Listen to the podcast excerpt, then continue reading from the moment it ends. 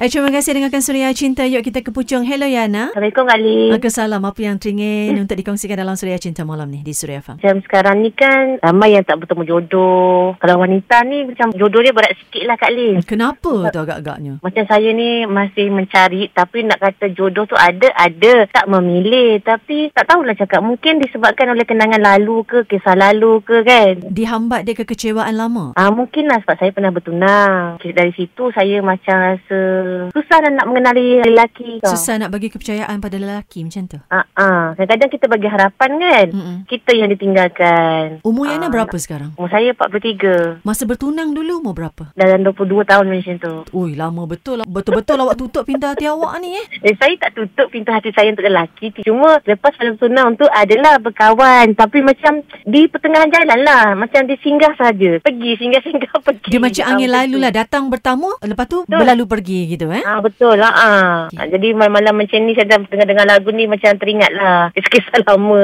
kan. Ah. gitu je. Diberi kesempatan malam ini untuk pendengar Suria Cinta mengenali diri awak lebih dekat boleh ke?